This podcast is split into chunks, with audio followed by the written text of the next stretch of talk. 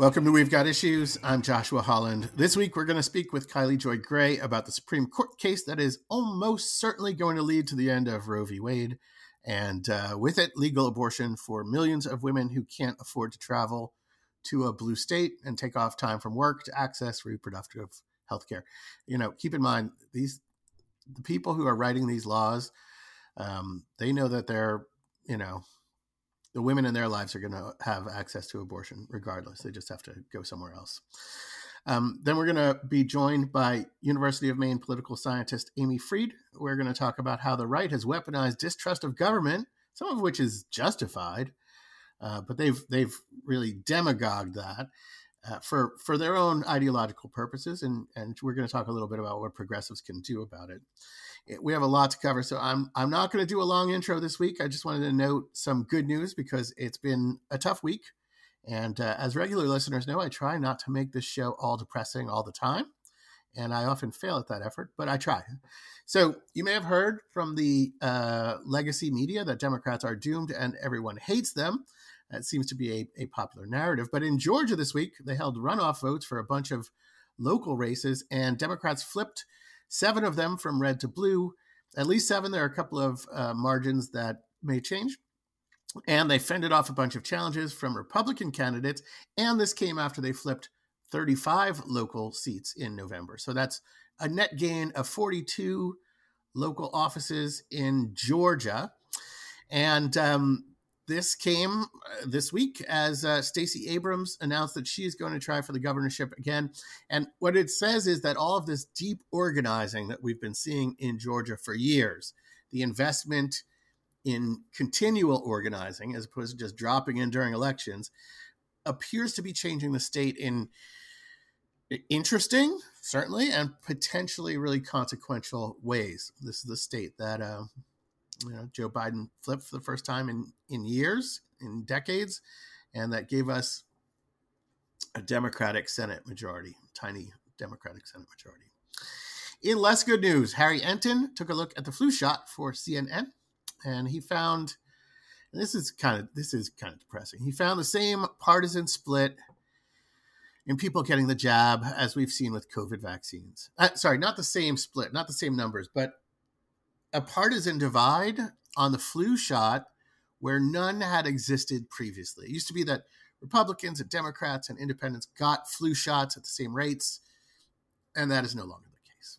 So you have the spillover effect from the very hard to understand uh, conservative opposition to all kinds of COVID mitigation measures, whether it's masks, social distancing. They don't even social distance uh, vaccinations, vaccine mandates, et cetera, et cetera. There's a spillover effect from that.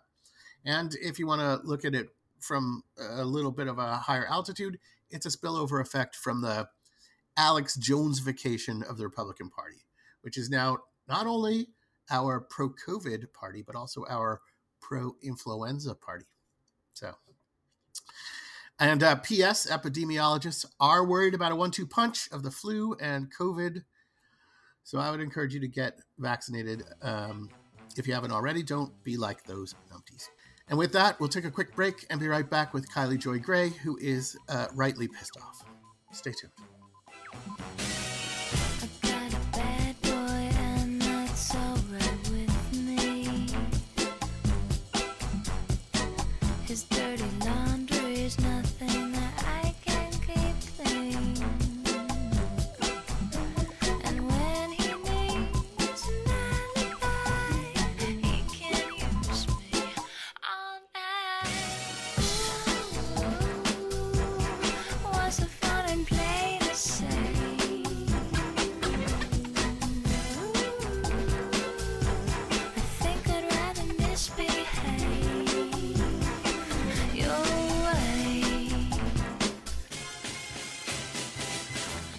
Welcome back. I wish I were talking to my next guest, who is, I have to say, one of my all time favorites, about something less shitty than this week's uh, oral arguments in an abortion case that is almost certainly going to result in the end of Roe v. Wade and 50 years of legal protections for uh, reproductive health care in this country. But this is where we are in America after decades of liberal neglect of the courts and uh, relentless efforts by the right to reshape them. Uh, Kylie Joy is is now joining us to talk about this week's uh, debacle at the court. Kylie is a veteran progressive writer and editor. She started out on at Daily Kos and has worked for Planned Parenthood, et cetera, et cetera. Well versed in these issues, and she watched all of the hearings. Kylie, welcome back to We've Got Issues. Thanks for having me back, Joshua. Always happy to talk to you, even when even though it's always unpleasant, right? Like we yeah. we always talk about unpleasant things. it's not our fault, you know. It's not our fault. No.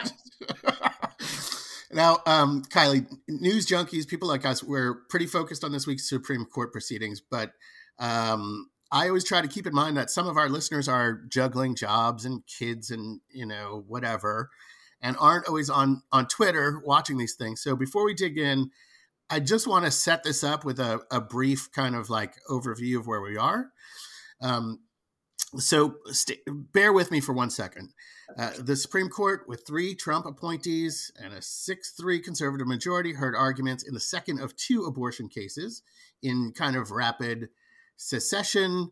Um, they will, I think, issue rulings. I think it's expected in like June, right? So the first case was this uh, crackpotty law in Texas that would ban basically all abortions. That law tried to get around existing Supreme Court precedent by saying that if anyone in Texas gets an abortion or facilitates an abortion after five weeks of pregnancy, when most people don't even know they're pregnant, anyone can sue those people. So it wouldn't be the state enforcing the law. And we talked about that um, case with Imani Gandy a few weeks back. So listeners can check out the details of that in the archives. So then this week, came Mississippi's ban on all abortions after 15 weeks of, of pregnancy. And I think most savvy observers, uh, correct me if I'm wrong, believe that the conservative majority is likely to rule against the Texas law because, again, it's kind of a crackpotty law. And if Texas can let anyone sue to get around your right to an abortion, then like California should be able to do the same with your right to bear arms. And so it's a it's something that they're probably going to reject. And then they're going to overturn Roe with this case. So is that what you expect to see happen? Um, yeah, very much so.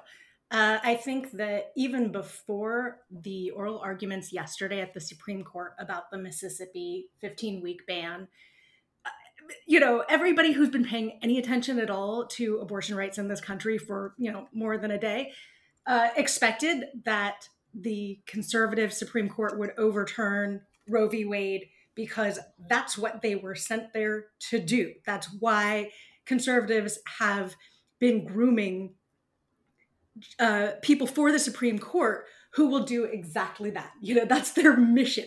So we expected, even before yesterday, that that's what, what was likely to happen. And then listening to the arguments yesterday, it became even more clear that the conservative justices on the Supreme Court are, you know, downright giddy about this opportunity that they finally have. They weren't pretending otherwise. They, you know, Justice Roberts made some effort to try to look like he was looking for some sort of a compromise in all of this, which is total nonsense. Abortion rights are already incredibly compromised. And the rest of the justices, I mean, they all are going to uh, get rid of abortion rights, whether they explicitly say we are, you know, overturning Roe v. Wade, or they use other words that have the same effect. That's clearly what's going to happen. I just, I just don't think there's anybody who listened to yesterday's argument at the Supreme Court and found even a second of hope in any of it. Yeah, no, for sure. Um, and I I want to dig into John Roberts. I think Kavanaugh also tried to come off as reasonable, but um, he's very bad at that. So he's terrible at that. Yeah, no, I mean Matt Damon doing Kavanaugh on Saturday Night Live sounds more reasonable than Kavanaugh. Um, but before I get to that, would you like to offer any words of opprobrium for the pundits who said that those of us who warned that this was going to be the the outcome um, were hysterical Like there was that whole thing where it was like, oh no, Amy Coney Barrett, she's not going to overturn Roe. It's it's a it's a super precedent. I mean, it, it's so absurd, and it was always absurd for anybody to pretend that overturning abortion rights is not the number one priority of the conservative movement in this country and that has been the case basically since since Roe was decided almost 50 years ago. It, they have organized around it, they have raised money around it, they have been, you know, grooming their young lawyers to go fight for it and write horrible legislation uh, in the states to chip away at it. The whole reason that Amy Coney Barrett is on the Supreme Court is to do this thing. So anybody who has pretended otherwise is just completely full of it. And either they're being cynical or stupid, uh, neither of which is a good answer. But, you know, as I, said, I, I, just feel like we've been really gaslit. Yeah, I mean, I mean, that whole that whole thing was just gas, pure gaslighting. Like, what are you even talking about? And I'll actually differ with you a little bit in that I think that the conservative movement, that is the well-funded elite, you know, uh, college chairs and all of that, conservative legal movement. I think that they are more concerned with destroying the regulatory state. But what they've done is they've used abortion as an organizing principle, fundraising principle, and they're and they're giving their constituents what they promised them. So I, I think that these people, you know, they're they're going to send if their wife or girlfriend or mistress wants an abortion, they're just going to send them to New York or some spa in California or something, right? It's not going to that that's not that they're not ideologically invested. Again, I'm talking about the donors and all of that, people, the elected officials. Uh, sorry, I'm I'm I'm ranting.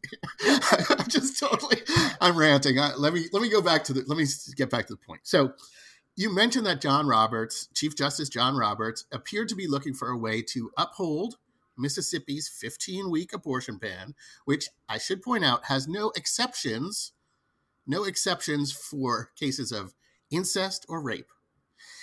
Without writing the words down, Roe v. Wade is hereby overturned. And I, I think this is a really important point, and I, and I want to ask you a couple of questions about that. Mm-hmm. First, is it possible to uphold this law without exceptions for incest and rape, banning after 15 weeks, without overturning Roe, whether or not those words are in the ruling? I mean, yeah, you know, whether they say we hereby overturn Roe is really irrelevant at this point, and I think it's important to, you know, as I know you know, abortion is already very inaccessible in large parts of this country yes. already. Roe v. Wade is the law of the land, and there are plenty of women who cannot get to an abortion even today. So, whether Roe v. Wade exists on paper is really not the point um, but you know, the one thing I think, like the one barrier that has stopped a lot of states from just banning abortion outright has been this principle that you can't ban abortion before viability, and you know, which is at 22 to 24 weeks. The Mississippi law says, yeah, we know that, and we think that's a stupid law, and you should just get rid of it. So you know, if the Supreme Court says, well, Roe v. Wade still stands, but you can ban abortion before viability, like it still has the effect regardless of the words that they use. And, you know, if that happens, just about the entire South will no longer have legal abortion. Like it, it will, it, almost overnight, it will just be gone. And if you look at any maps that show uh, where the abortion providers are and what the regulations are in that part of the country already, it is very, very highly restricted already. So we are, I mean, understand that even if the Supreme Court said, you know what, we thought about it, we prayed on it, and we decided abortion is still great and Roe v. Wade is wonderful and Mississippi can get bent, we're still in really bad shape in this country when it comes to abortion even right. if that was the answer. And that is, Which is not, going to be the answer. It's not going to happen. So I, I want to just make sure everybody understands this. Again, this is a really crucial point. Viability. There, uh, there was a point. Let me. I'll take a step back. John Roberts at one point was like, 15 weeks should be enough time to make a choice. If you're pro choice, why can't you make a choice within 15 weeks? But viability 22 to 24 weeks of pregnancy. That that has been a bright line, not only in Roe, but it's been uphold, upheld in subsequent decisions, right? That's why it's called a super precedent. This idea that viability is the line at which states can then bar people from seeking, you know, reproductive health care as they want to, that is the central compromise of Roe v. Wade. That Roe v. Wade is already a compromise in that it vests in the fetus rights after it is viable, right? And if you get rid of that, the answer to John Roberts' question, why isn't 15 weeks enough time, is because if you get rid of that bright line of viability, and you say, oh, 15 weeks is fine, then the next state can go 12 weeks, and then the next state can go seven weeks, and then you get out into Texas is five weeks when people don't even know they're pregnant yet. Right. So let me ask you this. And sorry for blathering. I'm, I should let you talk more. I know I should. You're smarter about this but stuff you know, am. But... You have some good thoughts here too. okay. So let me ask you this: Why is every savvy pro-choice observer worried about the prospect of this conservative majority killing Roe v. Wade effectively, and then the legacy media kind of portraying that act as a compromise or a narrowly tailored decision? Why why is that something that everyone seems to be worried about?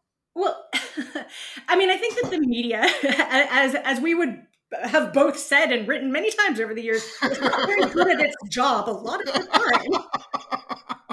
time. yes. And, and, I think when it comes to abortion rights, um, it's quite simple. Anybody who wants an abortion should be able to have an abortion. And period. That that's it. That's the end of it. That's not the case in this country. That's not what Roe v. Wade says, and that's not what all of the restrictions say. But that's how it should be. And the fact that that's not how it is means it is already extremely compromised. And if the Supreme Court says that the standards of Roe v. Wade no longer apply, and now you can ban an abortion before viability, uh, those are further restrictions. That's not some great compromise. That's just further taking away the right to an abortion. There's no good news there. Yeah. And I think that people have some idea that that the choices are that they up that they uphold the Mississippi ban at 15 weeks or that they say abortion is now illegal across the country, which is not the issue before the court yet. Right. Um, so to say like, well, if they don't ban it entirely, that's a compromise. I mean, it just doesn't really make sense. Those are not the issues in this particular case.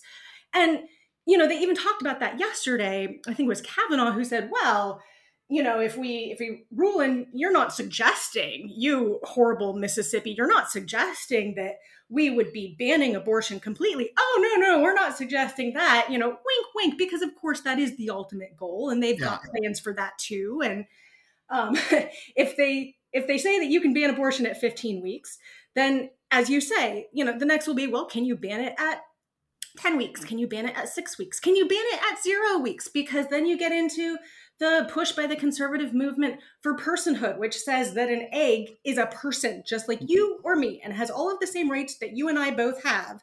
Not citizenship rights, of course, but all of the other rights in terms of, uh, you know, the, the right to live and exist in liberty and that kind of stuff. Yeah. Yeah. So, so when people say, well, there might be a compromise, like we're already overly compromised. Yeah. And and if uh, well, the Supreme Court also, says you can you can ignore the basic standards of Roe v. Wade and invent further restrictions on abortion, that's not a compromise. That's just denying women their basic fundamental constitutional rights. Now, here's something that I I did not understand at all. So, um, we have long heard that Chief Justice John Roberts is an institutionalist. He's concerned about the legitimacy of the court which whatever, right? I mean, they can lose his vote now that they have a 6 3 majority anyway. But as we were just saying, it looked during these hearings as if he was trying to figure out a way to thread that needle of rendering Roe's central compromise, the viability standard, moot without like formally overturning it. Right. And it seemed like his conservative colleagues weren't interested, right, at, at all in that, just kind of threading the needle. And it struck me, right, that like that would actually be good for the right to have the media say that they had done a narrowly tailored ruling that let Roe stand while killing Roe effectively.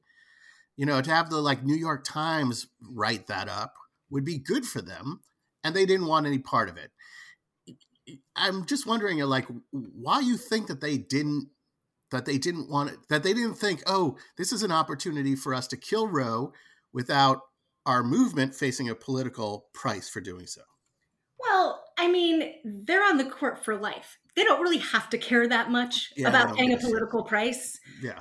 Um, but you know, imagine shuddering, of course, that you're Brett Kavanaugh you have been raised in the conserv- conservative movement basically your whole life. You've been a professional conservative shill, and your entire goal, again, is to overturn Roe v. Wade. That is what you, as a as a professional adult, have been raised in and, and working your career toward your whole life. You get to the Supreme Court all the way to the Supreme Court, where if you have enough votes, if there are enough people like you on the court, you can do it. You can deliver on the promise. You can fulfill the dream. You can be a hero to your movement. You yeah. can be a hero to all of your conservative frat bro friends by doing the thing that y'all sat around drinking in college fantasizing about by getting rid of Roe. So I don't think that it's really of great interest to Brett Kavanaugh to pretend that he's not doing the thing that he totally wants to do and he wants the right. credit for it too. Let's be honest. Yeah it's also a great way to stick your thumb in liberals eye right? Like that guy hates he hates us so much. It's just a it's a great way to say fuck you to the the leftists who have you know who he's so long hated. I, I want to get your uh, take on a couple of other moments that kind of stood out. Mm-hmm. um, at one point, Justice Sotomayor argued that overturning Roe v. Wade would put other, uh, like, long-standing court precedents in at risk. Stuff like um, precedents protecting LGBTQ rights or uh, contraception. Um, and here, I want to play just a little clip of Amy Coney Barrett. Here she is pushing back on that line of argument as she asks Mississippi solicitor if the court could overrule Roe in a way that doesn't doesn't imperil other precedents. Let's listen. Um, would a decision in your favor call any of the questions, uh, any of the cases, sorry, that Justice Sotomayor is identifying into question? Uh, no, Your Honor. I, I, think for a couple reasons. Um, first of all, I think the vast run of those cases, and some mentioned from time to time, I think Griswold, Lawrence, o- Obergefell, these are, these are cases that draw clear rules. You can't ban contraception, can't ban intimate romantic relationships between consenting adults, can't ban marriage of people of the same sex. Clear rules that have engendered uh, strong reliance interests um, and that have not produced negative consequences or all the many other uh, negative stare decisis considerations we pointed out, Your Honor. Also, I, would add, none of them involve um, the purposeful termination of a human life. So those two, those two features, stare decisis and termination of a human life, Your Honor, um, puts all of those safely out of reach if the court overrules here. Kylie, what do you make of that argument, and why is this exchange important? Why do you think this is important? So, I mean, it would be um, bad lawyering for the Mississippi attorney to say, oh, yeah, no, that's totally the plan. We're going to use this one case so that we can get rid of all the other cases we hate too. Like, you can't admit that. But we should not kid ourselves that that is very much the plan. And we know it's the plan because this is something that conservative lawyers talk about. They write about it, they fantasize about it, um, their friends in right wing media dream about it. If you can get rid of Roe v. Wade, which has been precedent for almost 50 years and has been tested over and over and over and over again, you know, all of these states that have always passed their, you know, horrible bans and, and, and restrictions and the Supreme Court, even the, the conservative Supreme Court, said, well, I mean, but there's still Roe v. Wade, so sorry, hands are tied. If you can get rid of that, why can't you get rid of marriage equality? Right. Why can't you get rid of access to birth control? Why can't you, you know, recriminalize gay sex? So this is very much the the plan that they have, that they've talked about, that they've written about. You know, some of the uh, conservative lawyers in Texas fighting on the Texas bill have, uh, have talked very, you know, openly about this is their dream. So I think that, you know, Sotomayor, in asking that question, was like waving, waving the big red flag for, you know, people like us to yeah. say, hey, guys, this is coming. This is what they're going to do. I can't stop it from happening because the court is now 6-3 but like this is what we're looking at. It's not going to just end in june yeah when they rule in this case. That's just going to be the beginning of a whole new era of conservative legislation and litigation to pursue the other conservative fantasies. Yeah yeah. Here's another clip from Amy Coney Barrett that has jumped out at a lot of people, including you, uh, according judging by your Twitter account. Uh, let's listen. Let's listen in.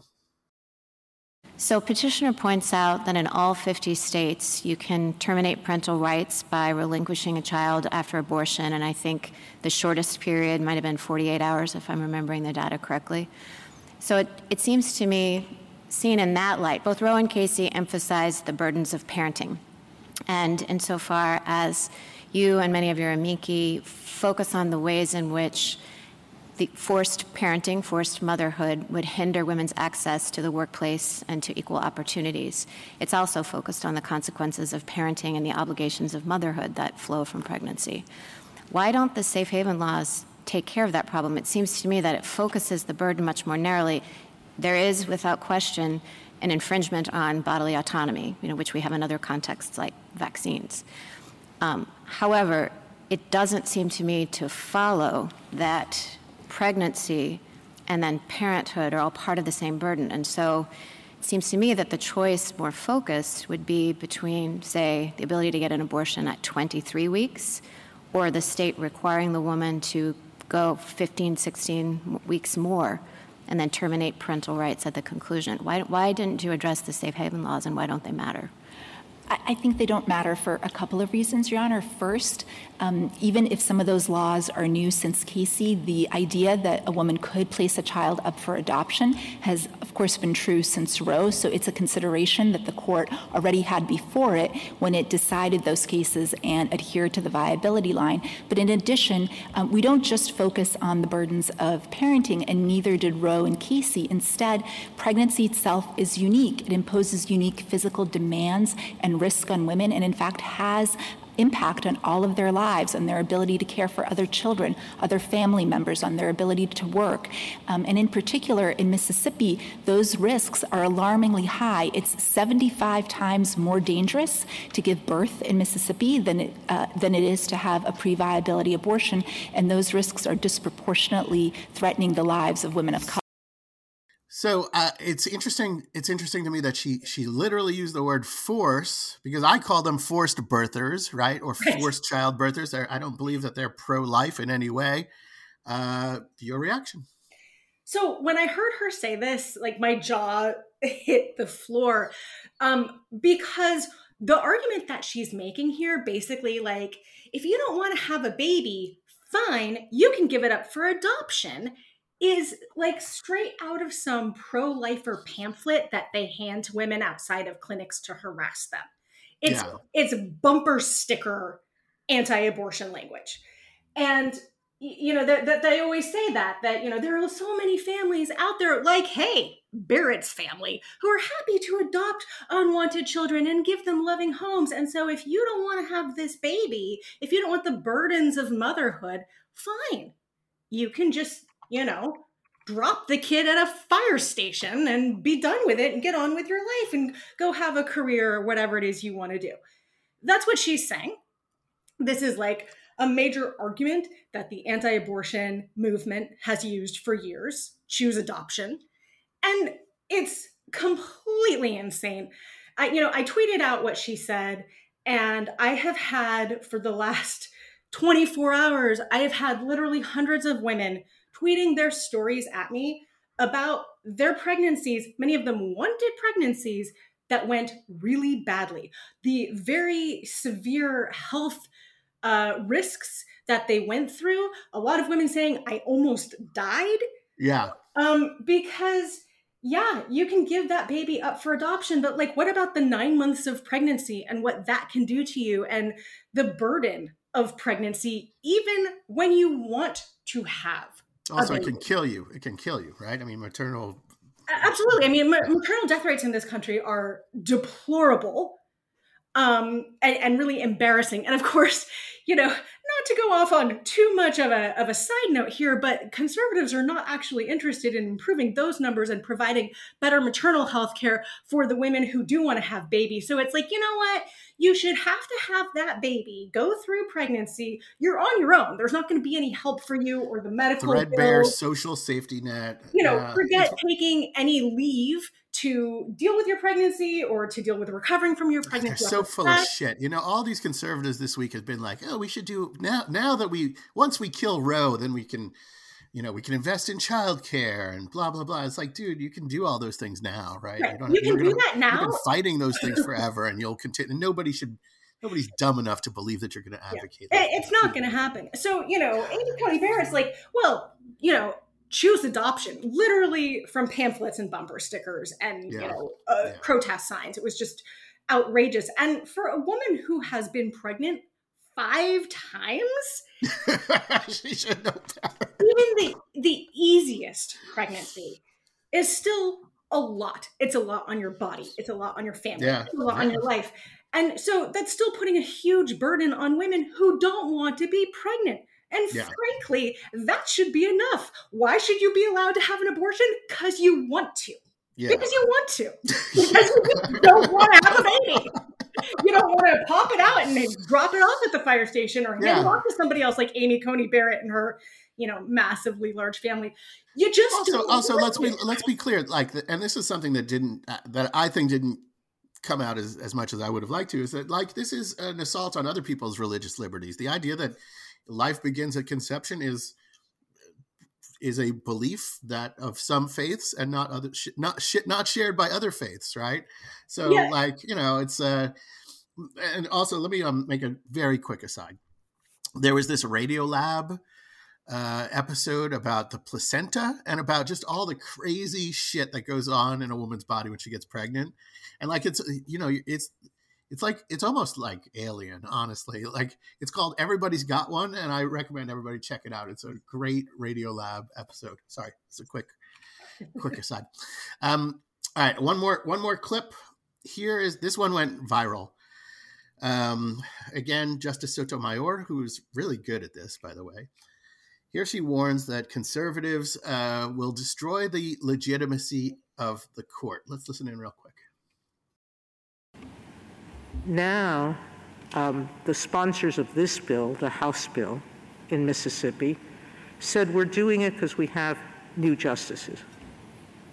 The newest ban that Mississippi has put in place, the six week ban, the Senate sponsor said we're doing it because we have new justices on the Supreme Court. Will this institution survive the stench that this creates? In the public perception that the Constitution and its reading are just political acts. I, I, I, don't see how it is possible. It's what Casey talked about when it talked about watershed decisions. Some of them, Brown versus Board of Education, it mentioned, and this one, have such an entrenched set of expectations in our society that this is what the court decided, this is what we will follow, that, the, that we won't be able to survive if people believe that everything, including New York versus Sullivan, um, I could name any other set of rights, including the Second Amendment, by the way. There are many political people who believe the court erred in um, seeing this as a personal right as, as opposed to a militia right, if people actually believe that it's all political, how will we survive? How will the court survive? Uh, Justice Sotomayor, I, I, think the concern about appearing political makes it absolutely imperative that the court reach a decision well grounded in the Constitution, in text, structure, history, and tradition, and that carefully goes through the stare decisis factors Casey we've laid out. That. No, it didn't. Your Honor, Casey went through every one of them. You think it did it wrong. That's your belief. Now, Kaili, we've heard this a lot from liberals, like you know, warning, warning the the conservative majority that they will destroy the legitimacy of the court. And I I get it because they can't actually. It's like one of the few levers they have, right? Right. But I wonder if we step back a little bit, if those of us on the left would be better served over the long run if we stop maintaining the fiction that the courts are neutral arbiters of the law, right? It's clearly a myth, or we wouldn't see such vicious battles over judicial appointments. But if you look over the years, and I've mentioned this on other shows, like the left tends to criticize specific Supreme Court decisions that they find problematic, while the right has long offered that the Supreme Court, when it loses, of course, only when it loses, but uh, when a decision, when they don't like a decision, they will critique the entire legitimacy of the court. These unelected jurors, right? Rogue tyrants legislating from the bench, Right. blah, blah, blah. What are the pros and cons of acknowledging that at this point, this court should not be viewed as legitimate from our perspective? Well, I mean, I have a pretty hard time viewing this court or viewing the Supreme Court as uh, legitimate, as non-political. Um, ever since Bush v. Gore, Yeah.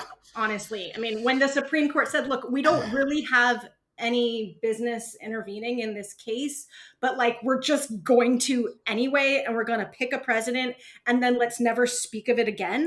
yeah, by the way, this is not a precedent that we'll use in the future until we want to use it in the future to I mean, cite I- when we're trying to get rid of voting rights. I've been cynical for 20 years at this point. Um, and I think when, you know, when the basic rules of how you appoint justices to the Supreme Court have gone out the window because you can literally steal a Supreme Court seat from a president you don't like and then hold on to it until you can give it to a president that you do like, I think that that raises a lot of issues of legitimacy of the Supreme Court anyway. Yeah. So I think in some ways when when liberals are arguing for the legitimacy of the Supreme Court, they're kind of having a fight after the fact. Yeah.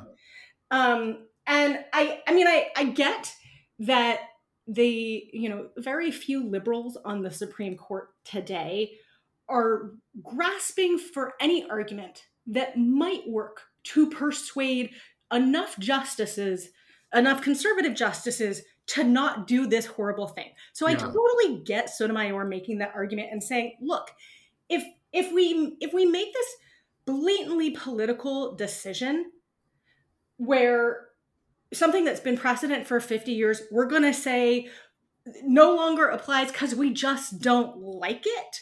Because now there are enough conservatives on the Supreme Court to say they don't like it, that they have the power to do that. Yeah, that's a terrible look for the Supreme Court. And for, you know, Justice Roberts, supposedly such an institutionalist, that is something that he should be a little concerned about. Uh, so I get making that argument. But Yeah.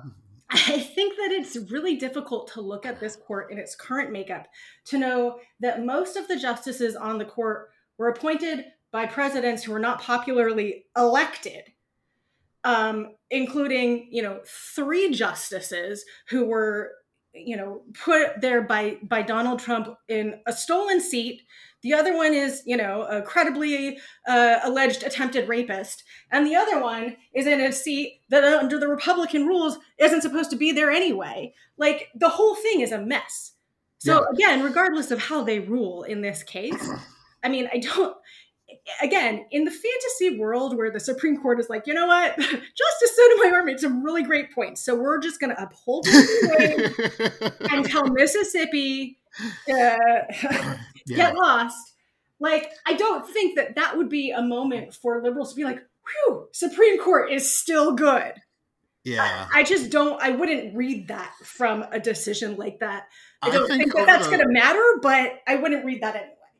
Yeah, I think over the long term, and and I did, uh, you know, I, I agree that that was probably Sotomayor's best best gambit at that point.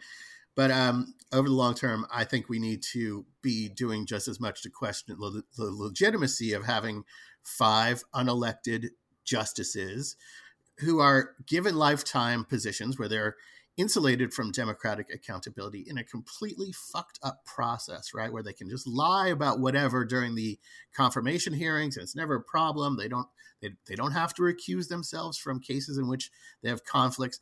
Let's call it what it is. It's a mess. And I just want to point out that there was a poll. I don't have it in front of me, so I'm not gonna I'm not gonna say the exact numbers, but there was a poll out not too long ago, like a month ago, they said, Do you have faith, confidence in the Supreme Court being fair? And it, it was like, or following the Constitution. I, again, I don't have it right in front of me, so I don't know the, the wording. But the, the point is that what the what the poll found was that there is much more confidence in the court, in this very right wing Supreme Court, among Democrats than among Republicans. That is thanks to years and years and years of every time they lose, they say, you know, the court is fundamentally uh, illegitimate. And the, and the reason that I think this is really important is that we need to do something about this court. And the Democratic Party, the institutional Democratic Party, they're looking at their constituents and they're saying, oh, a majority of them think that there's not a problem here. Right. right. So that takes some pressure off of them to get their shit together and and deal with the courts. Let me ask you one more quick question. I've taken much more of your time than I said I would. I apologize for that.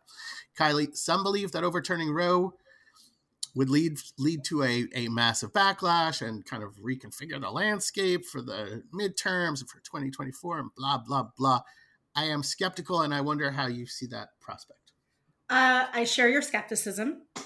I, I know that this is a, an argument, a dumb argument, frankly, that people have made over the years. Some people have even said, you know, it would actually be a good thing if Roe v. Wade were overturned, because that's what it would take to wake people up in this wake country and up. take to the streets and fight back.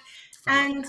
I mean, I think that that's a pretty privileged argument to make. Oh, it would be good if women in this country lost their basic rights and could no longer control their reproduction. Like, yeah. that, that wouldn't be a good thing. That would do incredible harm. It's going to do incredible harm. It's already doing incredible harm. I mean, women in Texas no longer have a right to an abortion, essentially. Yeah. That's already happened. And there were some marches there were some sternly worded statements from elected Democrats, but we didn't exactly see a revolution in the streets. Yeah, yeah. And Texas, you know, big state, a lot of women. Roe v. Wade does not exist in Texas anymore. Yeah. And I don't I don't see a whole lot of outcry there other than from, you know, the women who have been working in the abortion rights movement and covering the abortion rights movement for a long time who've been saying, guys, there's this thing, it's coming, it's coming. If the Republicans win and they take over the Supreme Court, this is a thing that's going to happen. And people are like, oh, calm down, little lady, relax. It's okay. They'll never do that. That would never happen. Susan Collins said, you know, Brett Kavanaugh told me he thinks Roe is settled law. So I think we're good, girls. I mean, it's already happening.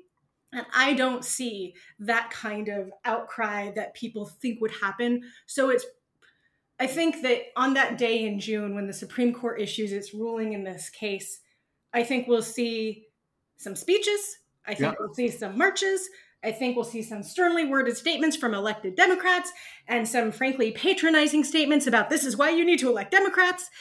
And I just don't really think we're going to see a whole lot more than that on the Democratic side. On the Republican side, they're going to talk about how this is what happens when you elect Republicans. And so you have to elect more Republicans and give them the House and the Senate next fall and give them back the White House in 2024 so that they can continue to deliver on their promises to the American people to, you know, preserve the sanctity of life and blah, blah, blah and it's going to work really well for Republicans, and it's not going to work so well for Democrats. That's my See, I'm not sure. I think it'll probably help. I think it will probably help boost uh, turnout and anger among Democrats. But the thing that I keep thinking about is like, this isn't being done in isolation. They're gerrymandering the shit out of the House. They are passing all these uh, voting rights restrictions, uh, voter suppression measures. So, I mean, you have this court that's insulated from uh, from democratic accountability, and you have increasingly elected officials who are also, to a large degree, insulated from democratic accountability. And in many cases, they're in these these districts that you know they they worry a republican worries about primary from the right and they do not worry about a uh, a general election with a democrat kaili joy gray next time we have you on let's try to find something more um, uplifting to talk about. Rainbows, maybe. Unicorns. Rainbows, uh, puppies. Maybe we could have a puppy thing. Um, Kaili Joy, I want to thank you so much for taking the time to speak with me. I really do appreciate it. Thanks for having me on, Joshua. Always enjoy it. Folks, follow Kaili on Twitter. It's at Kaili Joy, K A I L I J O Y. You will not regret doing so. Stay tuned. We are going to take a quick break and then come back with Amy Fried.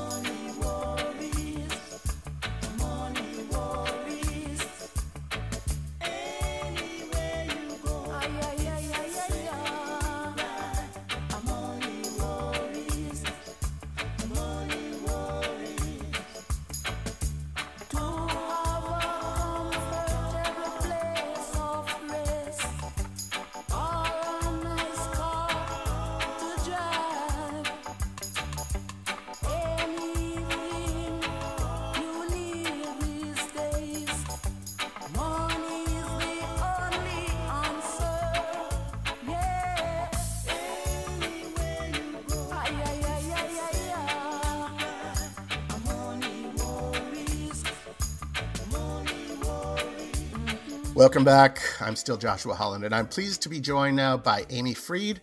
Professor Fried is a political scientist at the University of Maine, and she is the co author, along with Douglas Harris, of a new book. It's titled At War with Government How Conservatives, Conservatives Weaponize Distrust from Goldwater to Trump. Amy Fried, welcome to We've Got Issues. Great to be here, Joshua.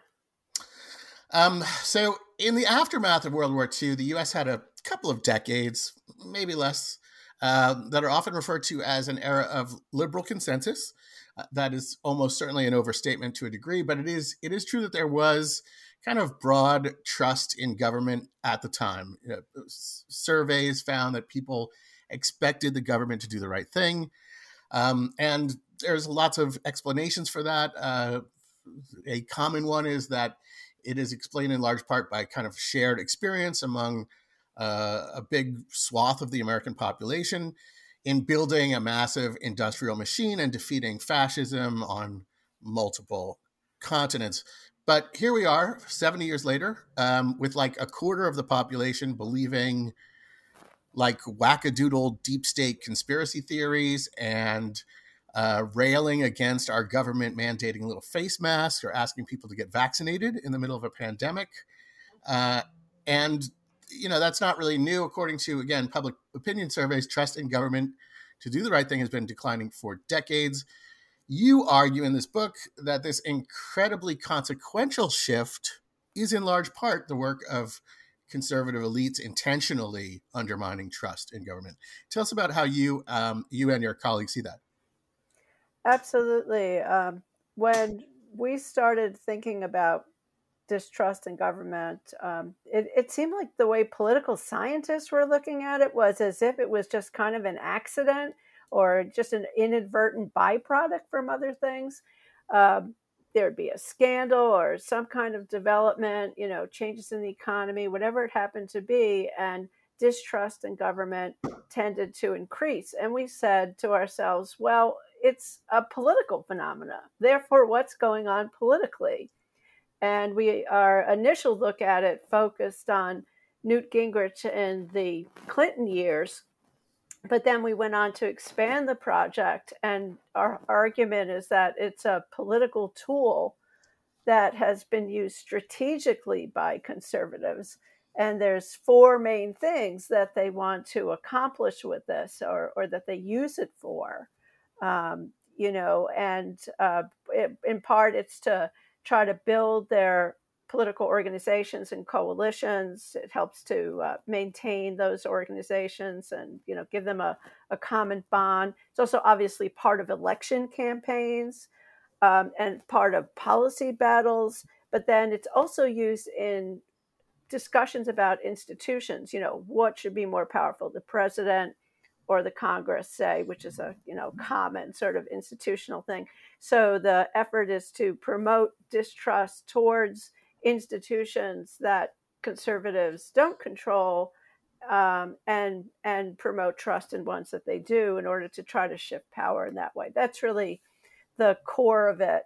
Um, I mean, little say a little bit more. You know, there are other aspects of it, but that's really the main thing. Is it's not a mistake, it's not an accident, and it's not a byproduct.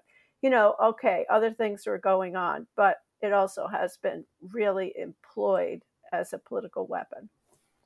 You know, I think it's also, um, you know, it's it's also a political weapon in terms of getting people to, and I know this has become a political cliche, but to kind of vote against their own material interests, right? I mean, you know, it, it is it is true that the federal government is largely financed through progressive taxes and um, its social spending, all, all kinds of social programs programs benefit a broader swath of the population.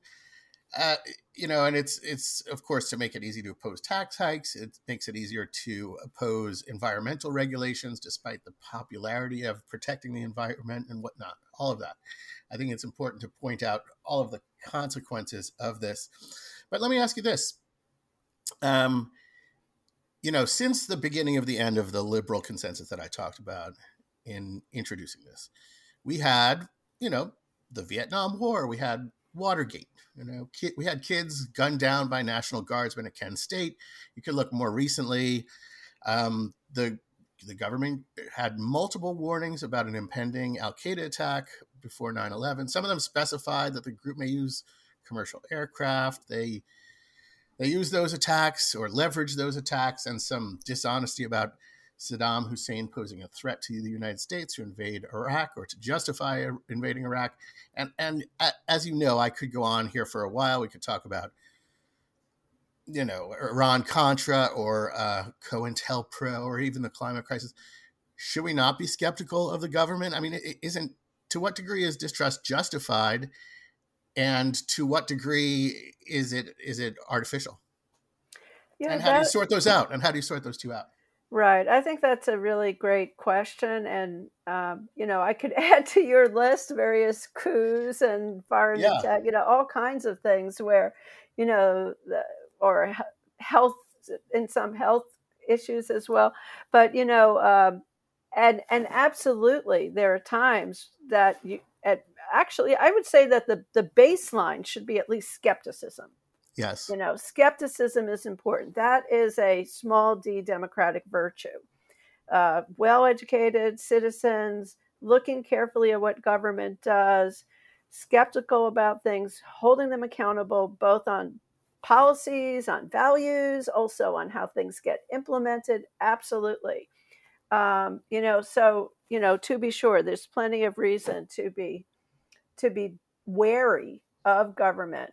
Um, what we're talking about is a little bit different because it's taking distrust uh, instead of just saying, okay, here's this example, and this is where we have to be careful and change systems if possible, change people in power if possible when we see these these uh, highly negative things that that happen, um, and instead just this kind of wholesale degradation, which in these days has turned into uh, delegitimizing government. So we've gone from, you know, this healthy skepticism, which we should have, to a certain amount of distrust and weaponization to now this delegitimization. So, as you said, you have this group of people 25%, 27%, whatever it happens to be, who think that, uh, you know, the election was stolen, 2020 election was stolen, that COVID is a total hoax, all this stuff is really an outcome of something that the Republican Party has been doing.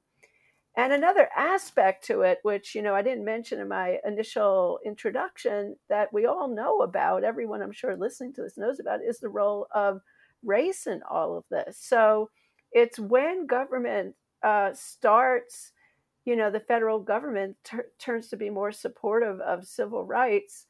Um, and you have the big shift where the South is uh, moving towards the Republican Party, that that's really when there's this, you know, ramping up, starting under Goldwater and then moving forward towards distrusting the federal government. Because who is it that the government can be presented as helping? You know, if you're helping people of color, then those sorts of programs are are um, given a, a, a negative, uh, you know, slant from you know wh- whether it's welfare queens or whatever whatever else so that's part of the story too i mean the high point of trust in the pew poll is uh, on basically the eve of the 1964 election, which also ha- happens to be yeah. the last time that um, a Democratic presidential candidate won the white vote.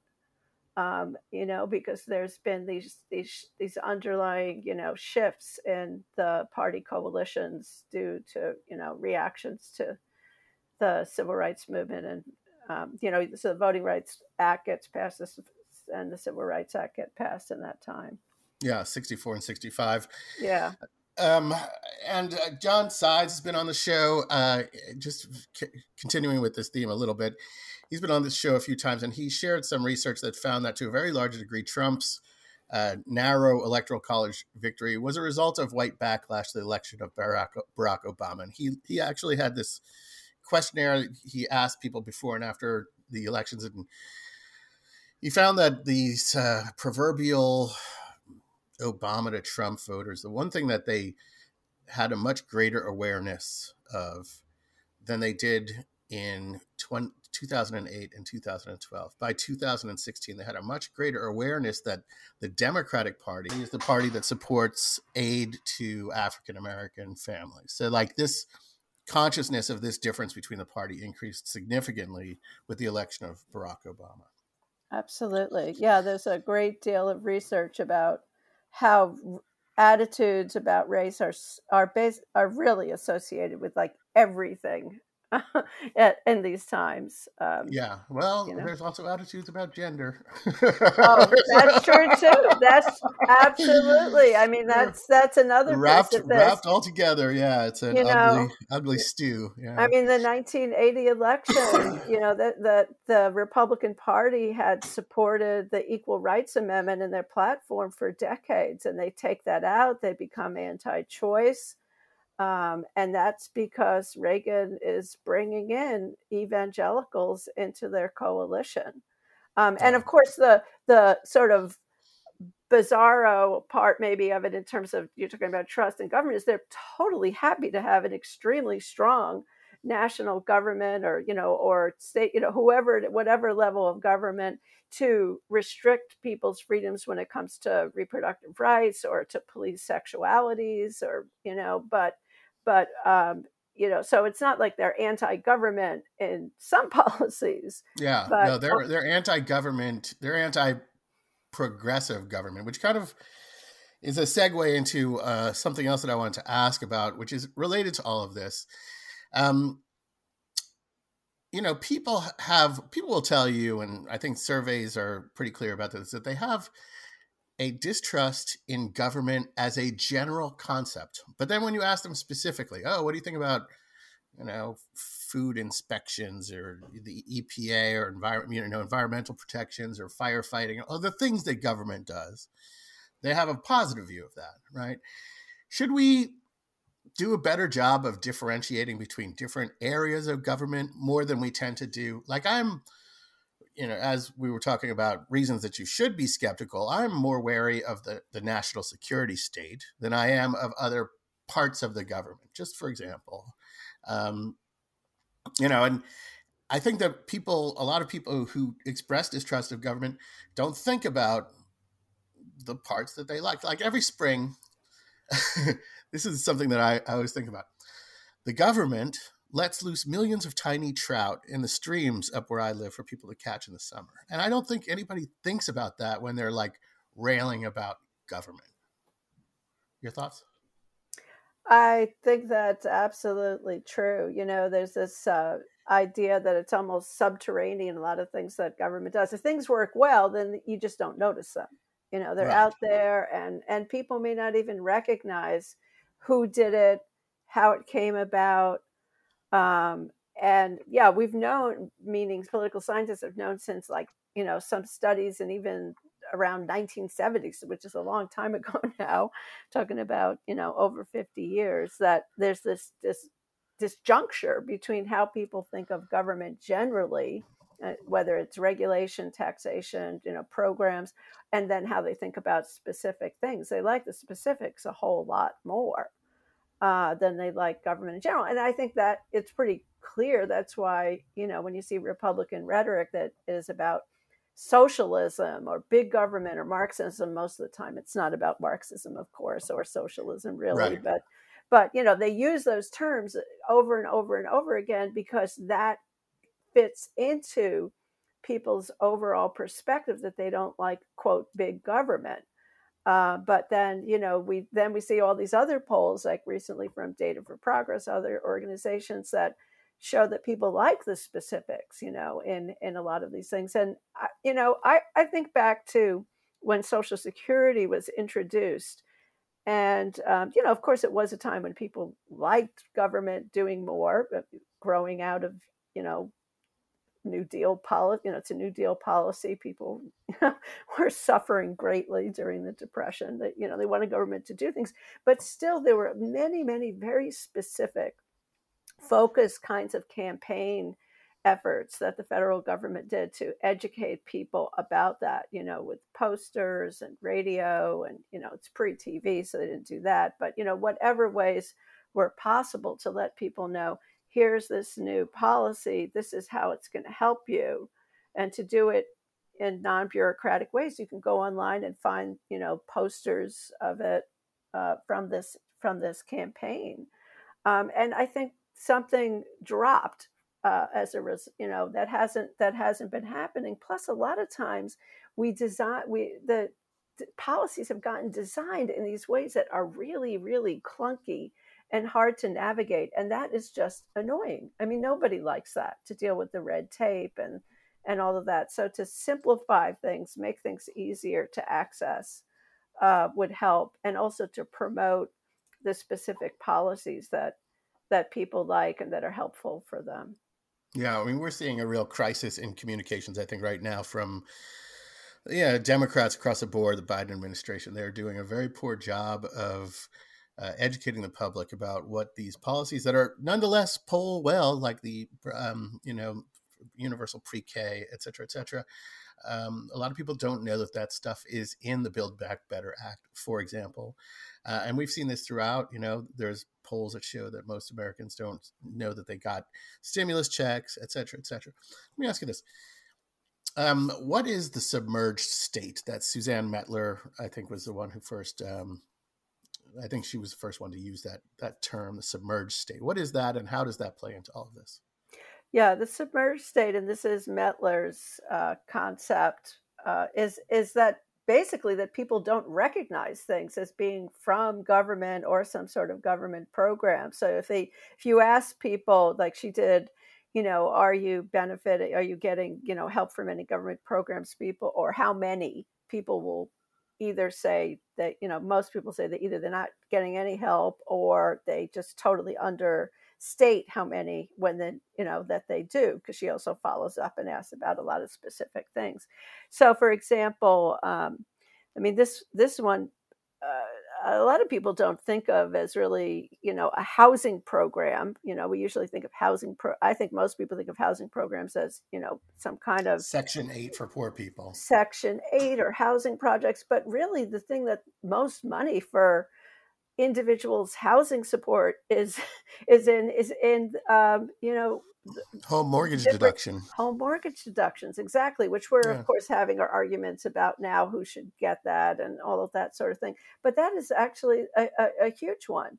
Or uh, you know guaranteed student loans um, you know just a lot of different things that even even sometimes things like um, medicare or Medicaid, but you know, people some people don't think of those as as government.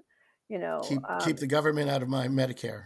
Absolutely. So it's, it's, just you know, and and I I think that um, you know, on the one hand, you can understand, and that people, you know, we're all very busy people these yes. days. I think um, you're doing all these different things, but still, I think there there just has not been the kind of public awareness efforts um, that there could be. And actually, I think some of this could be done potentially much more on the ground in organizing efforts. Um, and, uh, you know, like there have been some really, really interesting and uh, kinds of things that people have done over the years where they've really have these very long, engaged conversations with people at their doors that um, that that get them to think about things in a different way. One of the things I talk about in the well, I talk about a few of those. We talk about a few of those in the book in the chapter on which is the what can we be what can we do now? You know, what is to yes. be done now chapter. yeah. Which, you know, which I really wanted to make sure that uh, we had a strong chapter there on that because it's you could just get so depressed.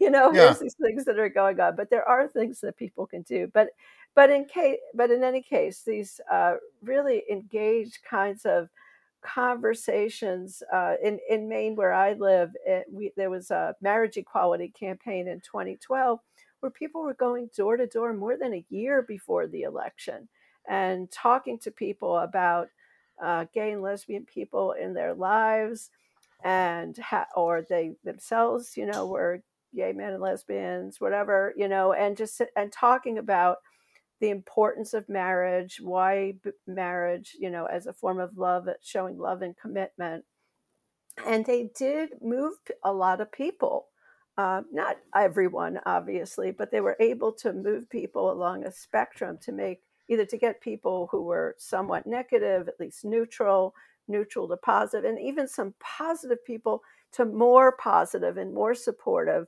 And those people then got engaged in the campaign often um, and talked to other people. So sort of really kept kept it going. Um, and there's some efforts to do this around the issue of choice, have people do these kinds of engagement conversations. Some uh, unions have tried some of these things. I mean, these things have to get tested and assessed and evaluated to see what works and how well they work. But really right. to um, you know do more of this when it does work, I I think is uh, is a good idea. You know because we too much of campaigning is this last minute call people up, get out the vote sort of thing. Um, and that just does not do that much. Um, people, you know, and and so so I think talking to people about you know specific things that have been helpful in their lives and help them make those connections because it's it's not something that is going to just happen naturally and it may be in the past that it would have happened more with when we had more um, you know large scale trade unions and and such or different and a shared a shared media a shared media also when everybody watched you know the the CBS news at 6 p.m. and there wasn't bifurcated media where half the population watching OAN and Newsmax and half the population watching real real press. Yeah, I think that's true. And you know, I, I, I know of you know specific even you know campaigns with candidates who even if they were in uh, an area that was relatively conservative by putting in the time and the energy to have well organized campaign that's doing all this field work over a long period of time it it really ma- made it you know makes a difference yeah. Um, i think georgia is a very good example of this. I mean that is a, a, an example where sustained engagement rather than just this you know campaign cycle engagement has really changed the nature of that state.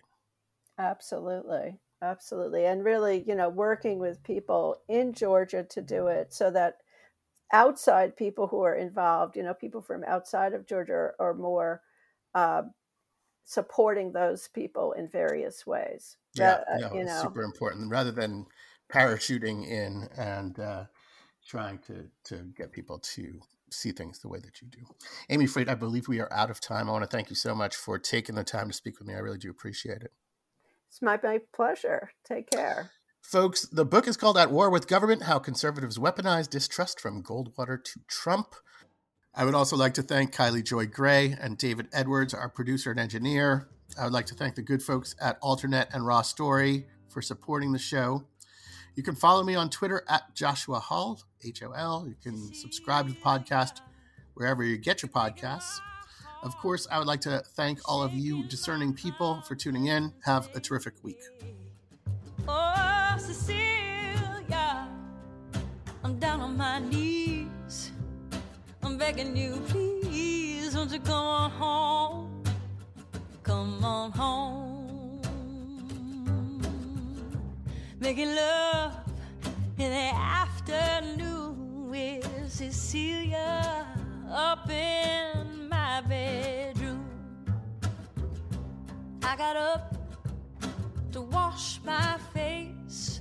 When I come back to bed, somebody's taking my place. Oh, Cecilia, you're breaking my heart. You're shaking my confidence daily. Oh, Cecilia, I'm down on my knees.